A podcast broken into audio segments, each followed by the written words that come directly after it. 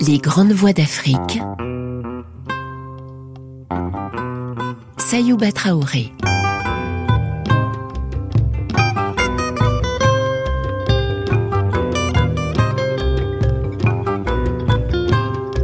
Aujourd'hui, dans les grandes voies de la littérature africaine, un véritable monument culturel, l'écrivain béninois Olympe Bellikenum, né le 20 septembre 1928 à Ouida au Bénin. C'est l'auteur du roman culte Un piège sans fin.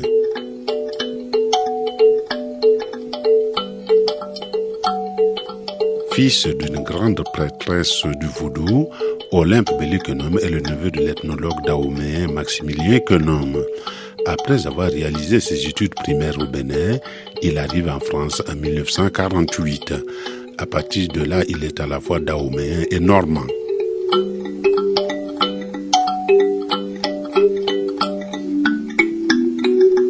La carrière d'Olympe Bellikenum commence en fanfare avec le roman Un piège sans fin, un roman apparu aux éditions Stock à Paris en 1960.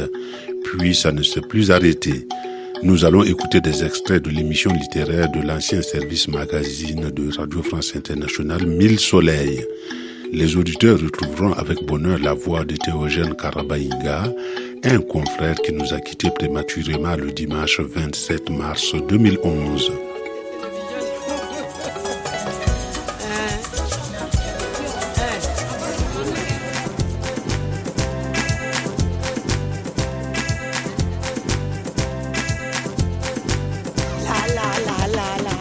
Mille soleils.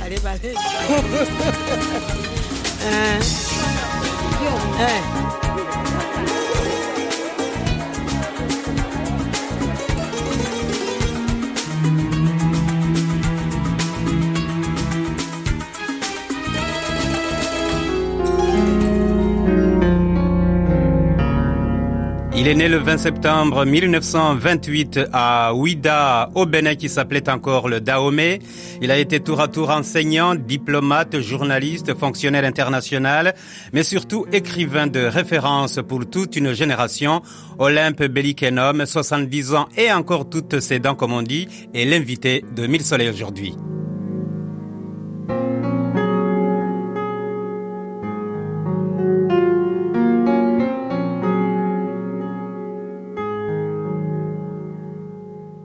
Expert de l'OIWA, l'Organisation de l'Unité africaine pour les problèmes culturels, littéraires et des industries culturelles, membre de l'Association africaine de culture et de l'Association internationale des critiques littéraires, lauréat du Grand Prix littéraire d'Afrique noire en 1966 avec son roman Le Chant du lac, Olympe Bellikenum se souvient également de son tout premier roman, c'était aux éditions Stock et c'était en 1960. C'était un piège sans fin un roman euh, euh, tragique. Euh, donc c'était à l'époque des indépendances. Le livre était publié avant l'indépendance de tous les, tous les, pays africains, au mois d'avril 1960, édité par les éditions Stock, qui est traduit en anglais, en slovène, etc.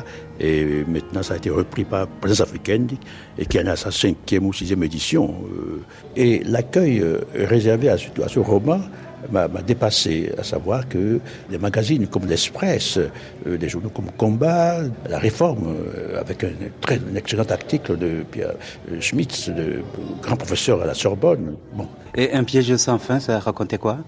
Ben, Un piège sans fin, c'est une tragédie, un, un événement vraiment tragique qui s'était passé dans mon pays, dans ma ville natale, Gléroué, c'est-à-dire Ouida, dans les années 38, 36, je devais avoir 10 ans en 38, et j'en étais traumatisé. Et c'était quoi comme événement? C'était un, un, homme qui avait assassiné quelqu'un, je sais pas, dans le nord du pays, et il a été mis en croix, mis au pilori, et promené à, à travers la ville de Ouida. C'était terrible. Alors tout le monde voyait ça, cet homme-là. Est-ce que j'étais pour dissuader les gens d'assassiner? J'en sais rien. Mais mettre un homme en croix comme le Christ et le promener à travers la ville, pour moi, c'était incroyable. Alors, euh, plus tard, beaucoup plus tard, euh, arrivé en France en 1948, il y a maintenant 50 ans, euh, j'étais en Normandie, j'étais même jeune marié, et un jour j'ai fait un, un, très mauvais rêve, et j'ai revu cet homme-là en croix. se promener dans la ville. Et je me suis levé.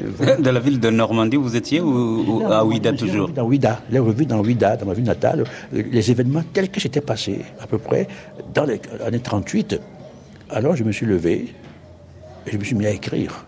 Alors, votre premier roman, Un piège sans fin, 1960, vous avez 70 ans aujourd'hui, Olympe Bennicum et vous n'en finissez pas de publier. Mon premier texte date de 1949, j'avais 21 ans. Euh, j'ai rencontré, je l'ai raconté déjà, euh, j'ai rencontré André Breton sur le boulevard Saint-Germain et je lui ai demandé s'il était bien André Breton. Il a ri et nous avons beaucoup parlé et il m'a demandé ce que j'avais pas écrit. Je dis, bah, euh, ça me paraît comme stupide comme question. Hein. question stupide, réponse stupide. Hein. Je dis, ben, monsieur, le rêve que j'ai fait hier. Ah bon? J'ai fait un rêve hier. Oui, la nuit, j'ai fait un rêve. Alors, racontez-moi votre rêve. J'ai raconté le rêve et il m'a demandé à l'époque si j'avais lu Freud. Moi, je ne connaissais pas Freud, vous vous rendez compte? Bon, il dit non. Il dit, eh bien, euh, vous faudrait transcrire votre rêve avant de lire Freud. Je l'ai fait.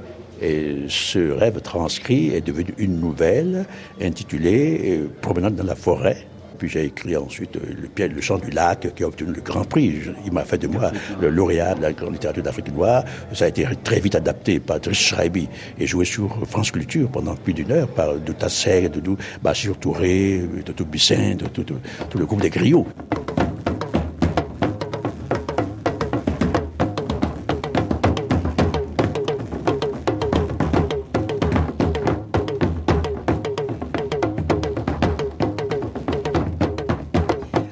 Piège sans fin, publié donc euh, chez Stock en 1960. Ce premier roman sera rapidement suivi par beaucoup d'autres. Je ne vous citerai que les plus importants et les plus connus. Le Chant du Lac chez Présence africaine en 1965, qui lui vaudra donc le Grand Prix d'Afrique noire euh, l'année suivante. Puis viendront ensuite euh, L'initié, Un enfant d'Afrique, Liaison d'un été, Le veilleur de nuit, et puis tout récemment, en 1995, Les appels du vaudou publiés aux éditions L'Armatan. Olympe Je suis né dans un milieu vaudou. Ma mère était grande prêtresse vaudou. Euh, j'ai écrit ce livre pour rendre hommage à ma mère. J'ai montré le milieu vaudou authentique dans mon pays, euh, au Bénin, à Ouida, le couvent, l'initiation la danse vaudou, euh, les tam-tams, les cérémonies, ce que le vaudou représente pour moi, en tant que bien que je sois chrétien moi-même, je l'ai montré. Et pour en finir, enfin cette année, j'ai publié encore un recueil de nouvelles, La naissance d'Abikou, qui vient de sortir aux éditions Félix Afrique, qui est mon édition. Je l'ai fondé moi-même. Euh, c'est un recueil de nouvelles où on trouve Abikou, c'est-à-dire un enfant qui est né après que d'autres sont morts. Euh, je suis Abikou. Hein. Je suis né pour mourir à 11 mois, mais je suis encore là, j'ai 70 ans. Vous-même, personnellement? Je suis Abikou, je suis Abikou. Je suis Abikou. C'est-à-dire, ma mère a eu quatre enfants, il y a ma soeur qui est vivante, et il y a eu deux des jumeaux mort très vite à bas âge. Et je suis né 15 mois après eux. Donc je suis censé être le retour de ceux qui, étaient morts, les deux autres. Donc on a fait des cérémonies pour me conserver. J'ai été très malade tout petit, dans les traditions Yoruba et fond dans mon pays. je suis à Bikou. Donc j'ai écrit à Bikou une nouvelle qui est une contestation, euh, une utérus. La contestation de l'enfant dans le ventre de sa mère, c'est un dialogue entre la mère et l'enfant avant la naissance de l'enfant. Dans ce recueil, il y a deux ou trois nouvelles où, à côté de l'amour, à côté des problèmes culturels que j'aborde, qui m'intéressent beaucoup, parce que je suis nom de culture, il y a toujours euh, quelque chose de permanent qui est l'attaque, le racisme, la dénonciation du racisme. Je le décris, j'en ai souffert. Mes enfants, je suis grand-père, j'ai 13 petits-enfants. Euh, ces enfants-là ont tous souffert du racisme en France, alors qu'ils sont métis, nés en France, de mères blanches et de pères nègres. Euh, voilà. Donc, comme j'en avais souffert moi-même, je décris, dans quelques nouvelles, je n'ai pas fait un roman, je décris ce racisme euh, qui est là dans le train, les maisons qu'on vous refuse de, de, vous louer, les appartements. Bon, ça vient de paraître. Et la presse française n'en parle pas. Ça ne me gêne pas du tout. Je m'y attendais des dizaines et des dizaines de livres publiés quand même, euh, Olympe Belliken. Et si vous me disiez comment tout cela a commencé Vous êtes né à Ouida en 1928. Est-ce que vous vous souvenez par exemple du milieu de votre enfance? Ah Bien sûr, je vais à Ouida régulièrement. Tous les ans, depuis que je suis retraité, je vais passer trois mois à Ouida chaque année. Ah, C'était une ville qui avait 19 000 habitants. Aujourd'hui, je crois qu'il y en a 70 000. C'est une ville extrêmement fermée, c'est une ville de vaudou. À Ouida, il n'y a pas de lumière dans les rues, hein, il n'y a rien du tout. Et vous-même, euh, vous me disiez que votre mère est une ah, grande prêtresse vaudou ma, grand, ma, mère était grande prêtresse vaudou, et ma grand-tante, c'est-à-dire la, tante de ma mère, euh, qui ce sont elles qui m'ont élevé, était, était grande prêtresse vaudou. Moi, j'ai appris à marcher à quatre pattes dans un couvent vaudou.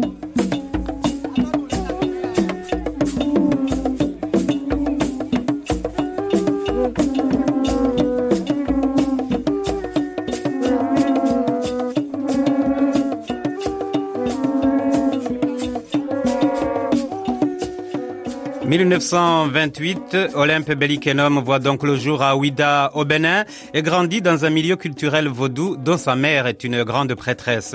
En 1944, son certificat d'études primaires en poche, il sillonne pendant un an le Bénin, le Nigeria et le Ghana, entre autres choses pour apprendre l'anglais. Et en 1948, c'est le grand saut, Olympe Bellikenum s'embarque pour la France. Je suis parti avec mon argent et comme ma mère était vraiment une femme d'affaires qui était vraiment riche, je n'ai pas à me reprocher ça. Hein. Ceux qui ne sont pas contents, c'est leur problème, ce n'est pas le mien. Et ma mère m'a aidé. Donc j'avais de l'argent, un compte en banque, euh, ouvert à une banque, la BNC, je crois. Et je suis venu en France avec énormément d'argent. J'ai fait mes études sans souffrir euh, d'aucun de, l'étudiant noir qui est obligé d'aller faire la vaisselle ou bien qui allait les, euh, travailler des machines orales de Paris ou je sais pas quoi. Je n'ai pas eu ce problème-là, pas du tout. J'ai eu beaucoup d'argent, d'abord par moi-même, et par ma mère qui m'a aidé. Avec la bénédiction de mon père, je suis parti et j'ai fait mes études avec cette... Ça m'a permis d'aller jusqu'à la licence. Et quand ça a commencé à diminuer bon, les fonds de la, caisse, j'ai demandé un poste, j'étais pion et ensuite euh, prof adjoint, et puis euh, adjoint d'enseignement, je suis devenu professeur enfin pour enseigner. J'ai gagné ma vie. Donc je passe de l'argent euh, venu de, ma mère que j'ai bien géré à, l'argent, à une autonomie financière. Donc, en travaillant, plus, plus tard, je me suis marié, bon, ma femme institutrice, et la vie a continué comme ça jusqu'au bout. Et pendant ces années d'études, et ensuite, euh, quand vous êtes euh, enseignant, est-ce que vous écrivez toujours? Je continue d'écrire, j'écris toujours, ça c'est ma vie, ça. Quand j'ai rencontré celle qui est devenue ma femme, Marie-Yvonne, euh, nous étions fiancés, et j'ai cru nécessaire de lui dire la vérité. Elle dit, écoute, tu vas épouser un stylo plume. Elle dit, ça veut dire quoi? Elle dit, j'écris. Quand j'ai envie d'écrire, je suis comme une femme enceinte, il faut accoucher. Et quand je suis enceinte comme ça, euh, et que j'écris, la plus belle fille du monde, pour moi, n'existe pas. Ça n'existe pas. J'écris, je suis dans ce que j'écris, j'ai fait. Euh, elle a beaucoup souffert de ça parce que veut aller, veut aller danser. Moi, j'ai pas le temps. On fait ceci, je dis, bon, écoute, tu, m'excuses, je, vais d'abord finir ce chapitre que j'écris, et ça peut durer quatre heures. Hein. Bon, moi, j'écris, c'est ma vie dans la littérature. Je crois que euh, une femme qui m'aurait empêché, qui passerait son temps à m'embêter, parce qu'il faut faire ceci, faire cela, j'aurais divorcé depuis longtemps. Sans exagérer, j'ai plus de 800 pages d'inédits dans mes affaires. Il faut que je mette On les, on les verra bien un jour quand même. Vous mettez un peu de l'eau dans tout cela avant de crever.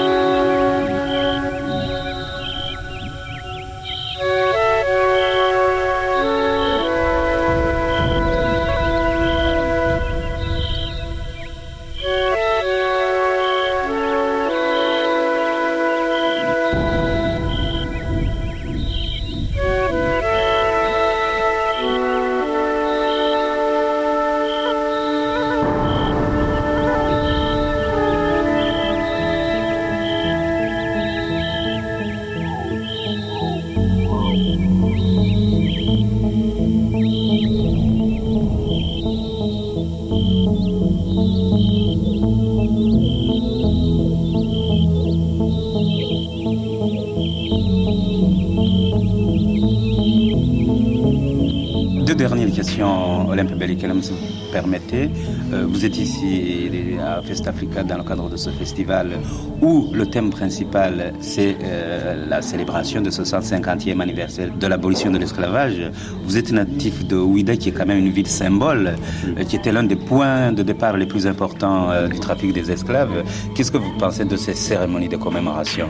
Cette commémoration, je l'ai dit à Maïmouna et à, votre ami Nuke, c'est la première fois que je vois des nègres, des noirs organisés comme ça. C'est très, intéressant c'est très organisé. Et de faire quelque chose qui ne soit pas une, une agglomération d'Africains qui restent là à faire du tam-tam, à, gigoter. Non, c'est très structuré. On invite des gens de tout, de tout. Et on est venu ici. Moi, ça me fait plaisir de venir, de découvrir ça d'abord, de prendre, faire l'initiative. Et pour la ville de Lille, c'est une très bonne chose. Je dis, je vis en France depuis 50 ans. J'ai rarement vu des Africains aussi organisés que ce que je vois ici, et de faire quelque chose de, concret, de, structuré, et de, très, euh, c'est constructif. Ça, je tiens à leur rendre cet hommage-là. Alors qu'ils aient pris la décision de faire cette célébration, c'est bien, mais il faut aller au-delà parce que nous vivons à la porte de l'an 2000, hein. c'est de voir ce que nous, Africains, en France, ce que nous pouvons faire pour être reconnus. Euh, on parle d'exclusion, on parle d'intégration. Je dis intégration pour moi ne veut rien dire du tout. on ne peut pas parler d'intégration à quelqu'un né français, qui vit en France depuis 50 ans. Hein, m'intégrer à quoi? Nos racines, ils sont là. Il faut que les gens arrivent à nous comprendre. Je ne vais pas demander aux Blancs de parler nos langues, bantou, yoruba, fond, pas du tout. Nous parlons français, sinon on ne se comprendrait pas mais qu'on ne passe pas tout autant à nous marginaliser, à dire il faut s'intégrer, à faire ceci, à faire cela. Je dis tout cela, moi ça me gêne beaucoup. Moi, je ne comprends pas. Alors, une dernière question, Olympe Bellicanum. Vous êtes ici avec un certain nombre de jeunes écrivains, vous qui écrivez depuis tant d'années.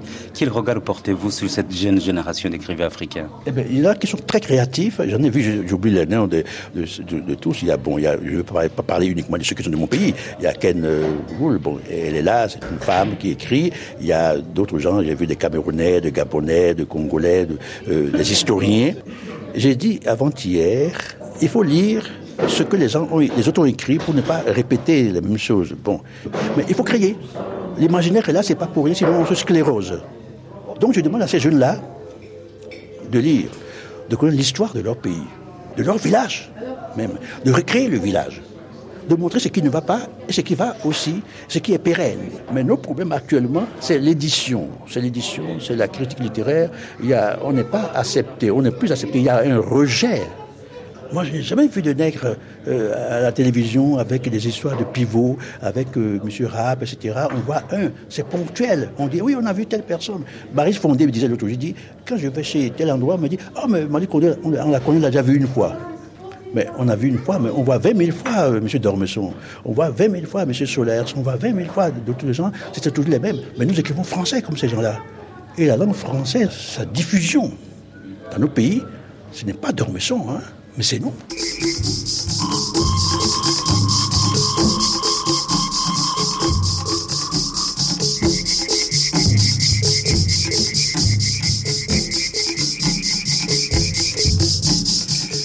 Voilà, c'est la fin de ce Mille Soleils avec Olympe Bellikenum, 70 ans, véritable monument de la littérature africaine, enfant du Bénin et de la Normandie. Il était l'invité de Mille Soleils aujourd'hui.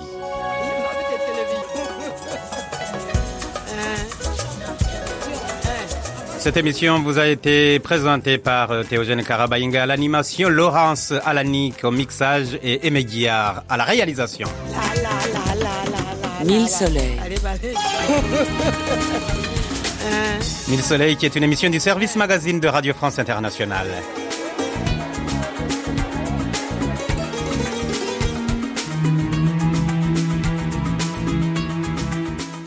On se quitte une poignée de minutes pour le flash d'information et on retrouve Olympe Belliconum. À tout à l'heure.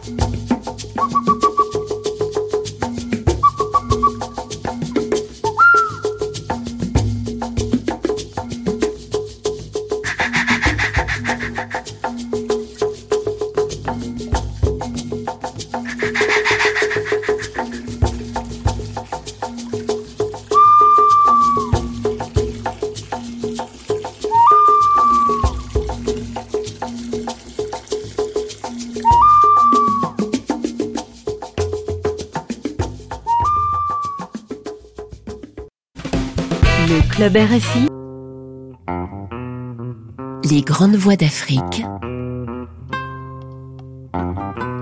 Sayouba Traoré.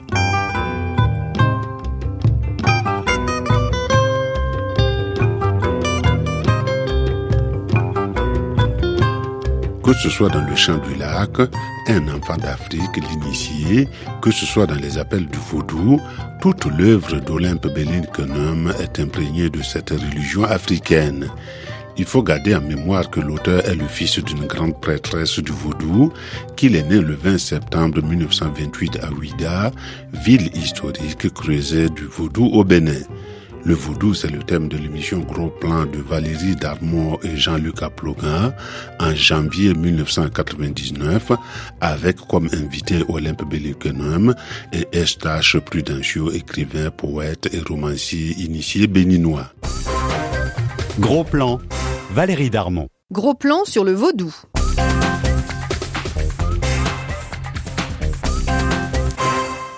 Olympe Belli Quenom, vous vous avez écrit donc les appels du vaudou. Vous êtes le fils d'une grande prêtresse vaudou. Qu'est-ce que le vaudou exactement? Pour moi, euh, vaudou est une religion, religo latin, ce qui relie.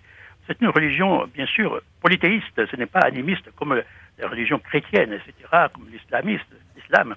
C'est une religion polythéiste on adore. Il y a des gens, d'ailleurs, si vous suivez le, nomastique, c'est-à-dire la signification des noms, vous verrez que des gens au Bénin, parmi même des prêtres, portent le nom comme Ronsi.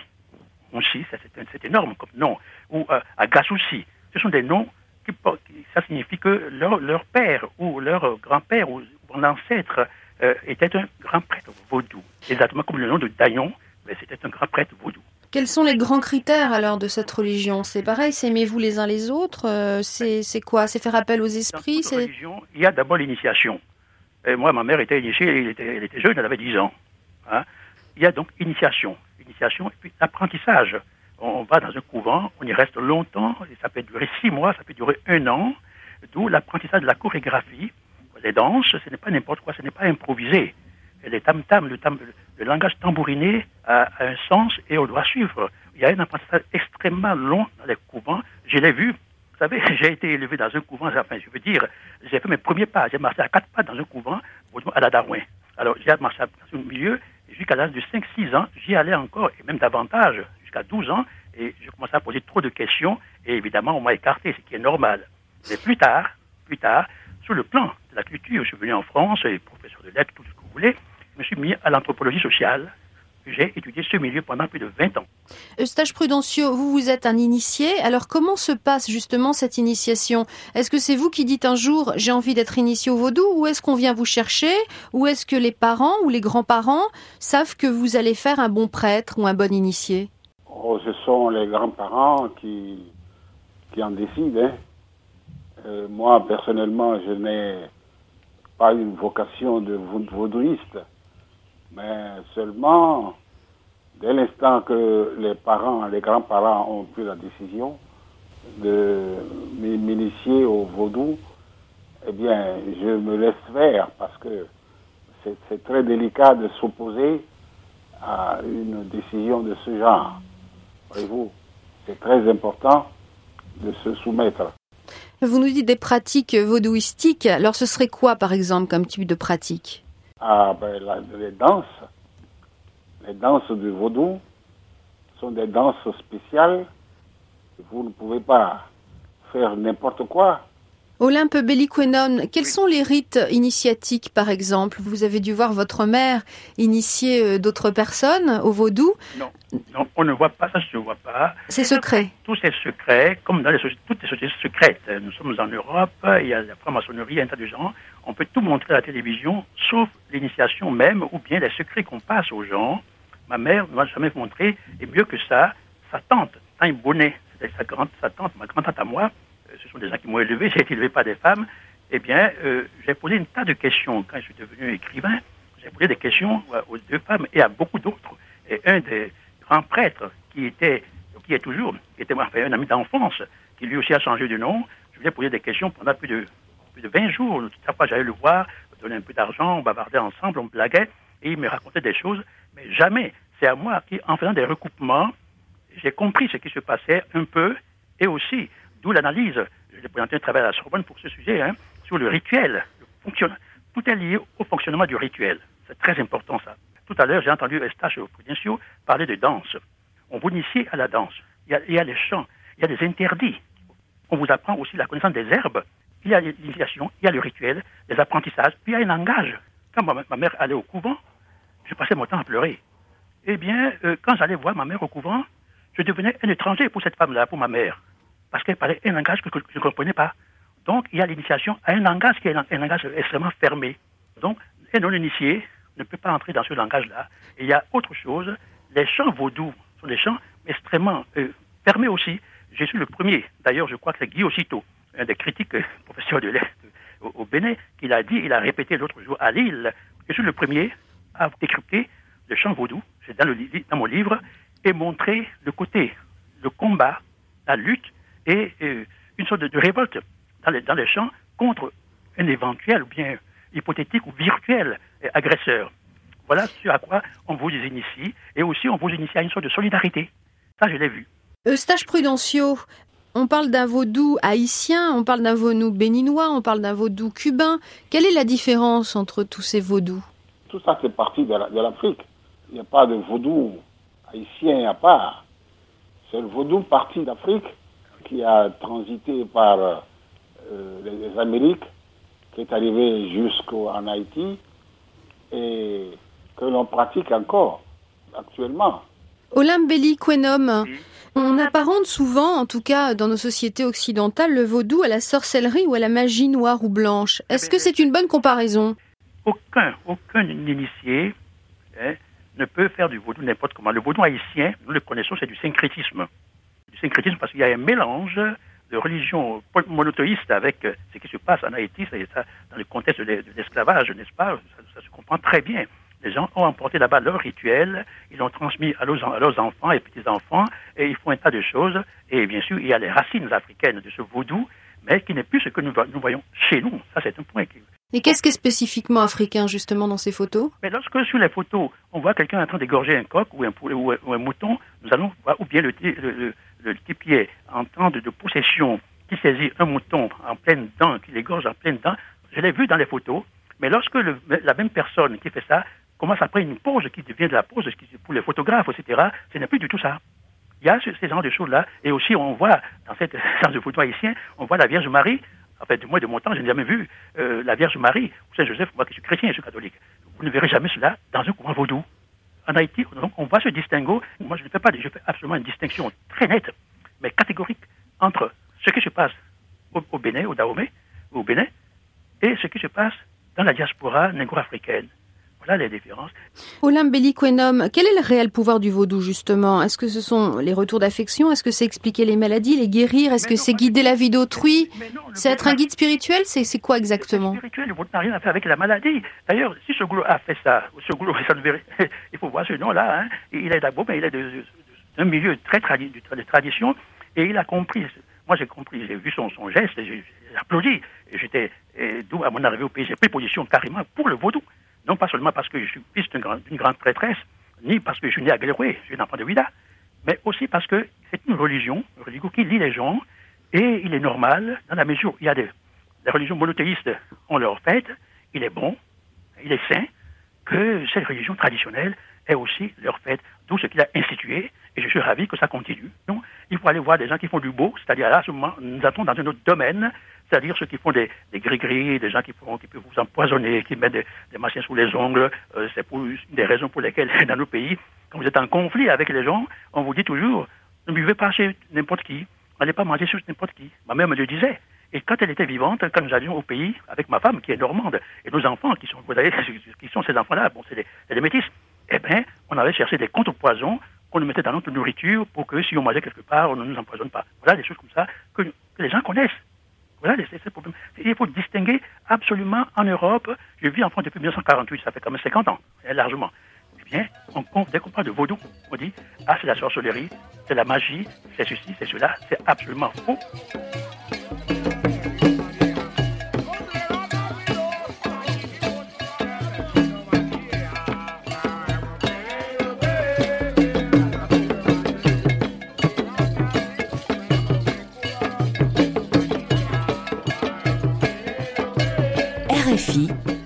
France Internationale.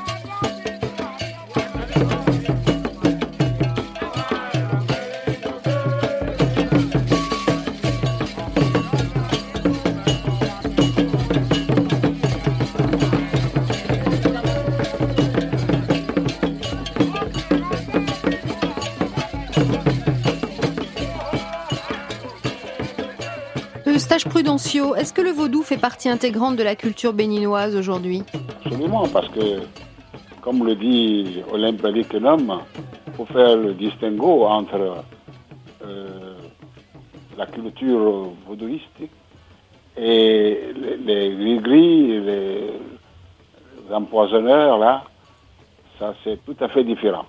Le vaudou, c'est quelque chose de très sérieux. Il faudrait prendre ça vraiment avec euh, les corrections nécessaires pour s'y retrouver. Parce que si vous, vous, vous dites n'importe quoi dans certains milieux, ça risque de vous coûter cher. C'est-à-dire? Oui. Ah oui, vous allez trahir euh, certaines pratiques qui n'ont rien à voir avec le fétichisme, avec euh, le, beau, le gris-gris, l'empoisonnement, ainsi de suite. Alors que le vaudou, c'est quelque chose de sacré. En fait, il faut être croyant pour être prêtre vaudou ou initié vaudou, c'est ça? Ah, Oui, oui, il faut être croyant. C'est une question, une question de foi. Si vous n'êtes pas croyant, vous n'avez pas la foi nécessaire, vous risquez de faire fausse route tout de suite et de vous compromettre d'ailleurs. Il vaut mieux, si vous n'êtes pas croyant, il vaut mieux rester à l'écart. Eustache Prudencio, Olympe Belliquenum, merci d'avoir participé à Gros Plan aujourd'hui. Olympe Belliquenum, je rappelle que vous êtes professeur de lettres, auteur de plusieurs ouvrages, parmi lesquels Les Appels du Vaudou, édité euh, chez l'Armatan. Et Eustache Prudencio, vous êtes écrivain, romancier et poète initié béninois. Réalisation de Gros Plan, Nicolas Mougenot et Stéphanie Bourgoin.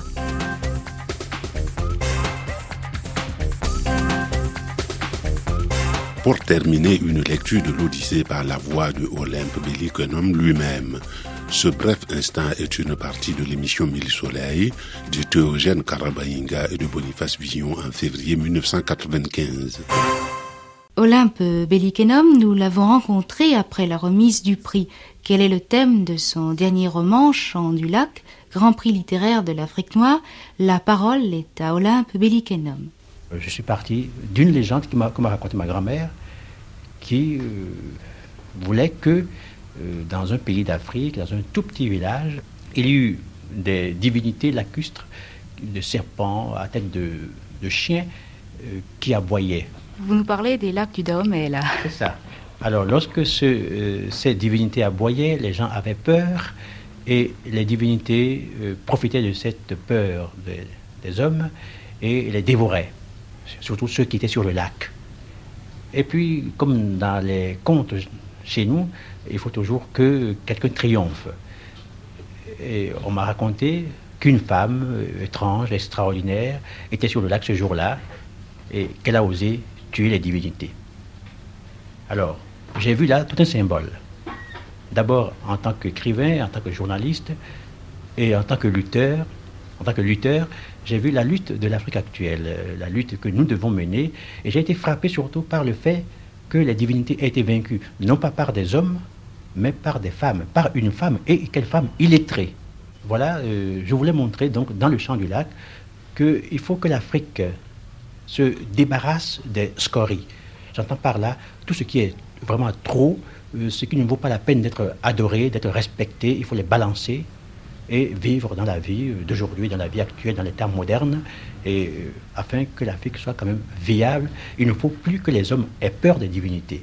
L'Afrique archaïque et l'Afrique actuelle, l'un en face de l'autre, je ne renie pas tout dans nos pays, mais je suis contre, systématiquement contre euh, les vieilleries, des choses qui nous paralysent, qui font de nous euh, des enfants éternels. Voilà. C'est donc votre ouvrage la transposition d'une légende ancienne. Mais vous n'êtes euh, pas seulement écrivain, puisque vous poursuivez, euh, je peux le dire, deux carrières, celle de journaliste, en tant que directeur de votre revue L'Afrique actuelle, et puis aussi d'écrivain, puisque vous avez déjà écrit plusieurs ouvrages. Pouvez-vous nous en rappeler les titres? Bien, mon premier roman a été publié en 1960. Le titre, euh, c'est Un piège sans fin un roman beaucoup plus gros que Le Chant du Lac. Et ce livre a eu, euh, je crois, un, gros succès, car à peine paru, euh, ça a été, pas moi, mis en petits morceaux pour les élèves, dans toutes les classes, on les lit, dans les anthologies, un peu partout, chacun a fait ce qu'il a voulu. Alors ensuite, il y a aussi d'autres manuscrits qui sont là, qui ne sont pas sortis. un qui s'appelle Forces obscures, et un autre qui s'appelle Une grande amitié. J'ai écrit un tas de nouvelles, une douzaine, qui sont maintenant réunies et qui vont paraître en ouvrage. Eh bien là, il n'est pas question d'un piège, mais plutôt du montant de votre prix littéraire. Je suis indiscrète. Que pensez-vous en faire? Ben, Ce montant, malheureusement, ce n'est pas, ce n'est pas le, ce n'est pas le prix Nobel, ce n'est pas le montant du prix Nobel, encore moins ce n'est pas, même pas le prix Goncourt. Eh bien, qu'est-ce que je vais en faire? On vous donne 100 000 ou 200 000 francs. Quand on a quatre gosses, il y a beaucoup à faire. Et surtout quand on est directeur de journal, euh, qu'on fait vivre par ses propres moyens, on doit à la banque, on doit ceci. Euh, je crois que cette somme euh, est usée aussitôt arrivée, parce que ça...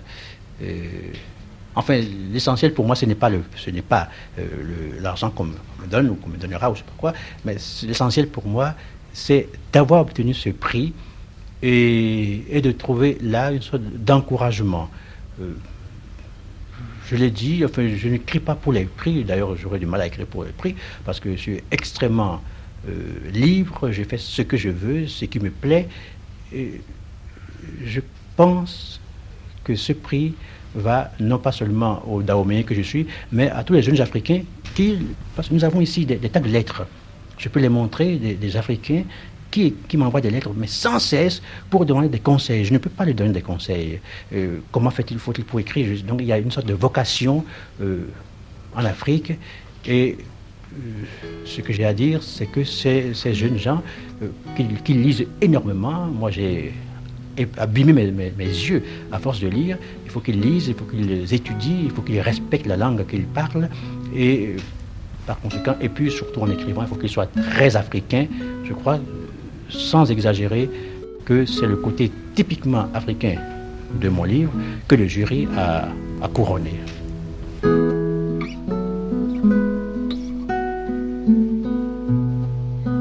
Relire Olympe me permet de remettre les choses à l'endroit, parce que l'homme dit et écrit ce qu'il pense sans détour.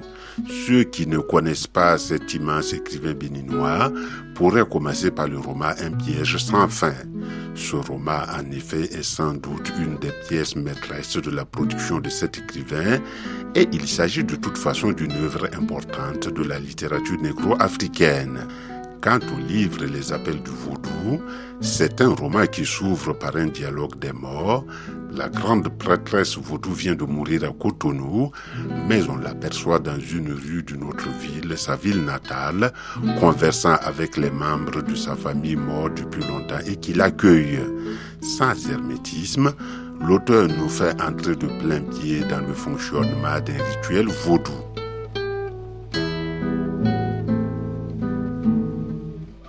Ainsi se termine cette série des grandes voix de la littérature africaine. Un grand merci à Eva Biedel pour la réalisation. Merci à la Sonothèque de Radio France Internationale. Merci à vous tous pour votre fidélité.